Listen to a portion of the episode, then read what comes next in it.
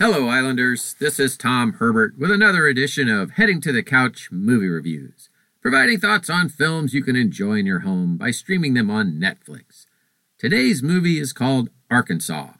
It is rated R, was filmed in 2020, and has recently been added to the service. So let's see if we should stream this thing. Arkansas is a movie about two small time drug runners in the South. There are a series of crazy events that suddenly has them one step below the kingpin of the entire operation. But they don't know who he is, and he's not really sure who they are. Of the two drug runners, one is diminutive and clever, the other is big and direct. But they are both brave in the face of this changing landscape and skilled at self preservation.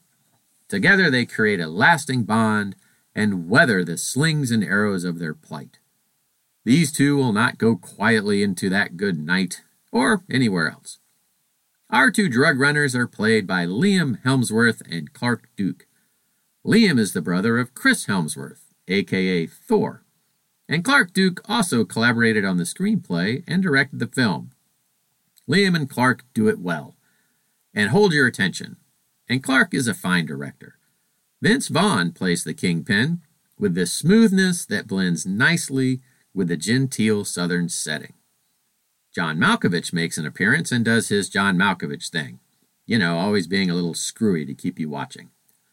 As you know by now, Islanders, I award lighthouses as my ranking system 1, 2, 5. 1 is the worst and 5 is the best. Arkansas is a 3.5. I liked how the story was told and the characters developed. It is violent at times, so stay clear if you don't like that kind of thing. But if you're fine with that and like a good story, head for the couch and stream this thing. That concludes Heading for the Couch movie reviews for today, Islanders, and I hope you found it useful. If you would like to provide feedback, feel free to email me at tom.herbert at wvbi.net. I would love to hear from you. And please don't forget that most weeks there are great movies showing on the big screen at the Bick Center. For times, titles, and dates, check the community calendar at calendar.wvbi.net. As always, thank you for listening. Once again, I'm Tom Herbert on WVBI, the voice of Beaver Island.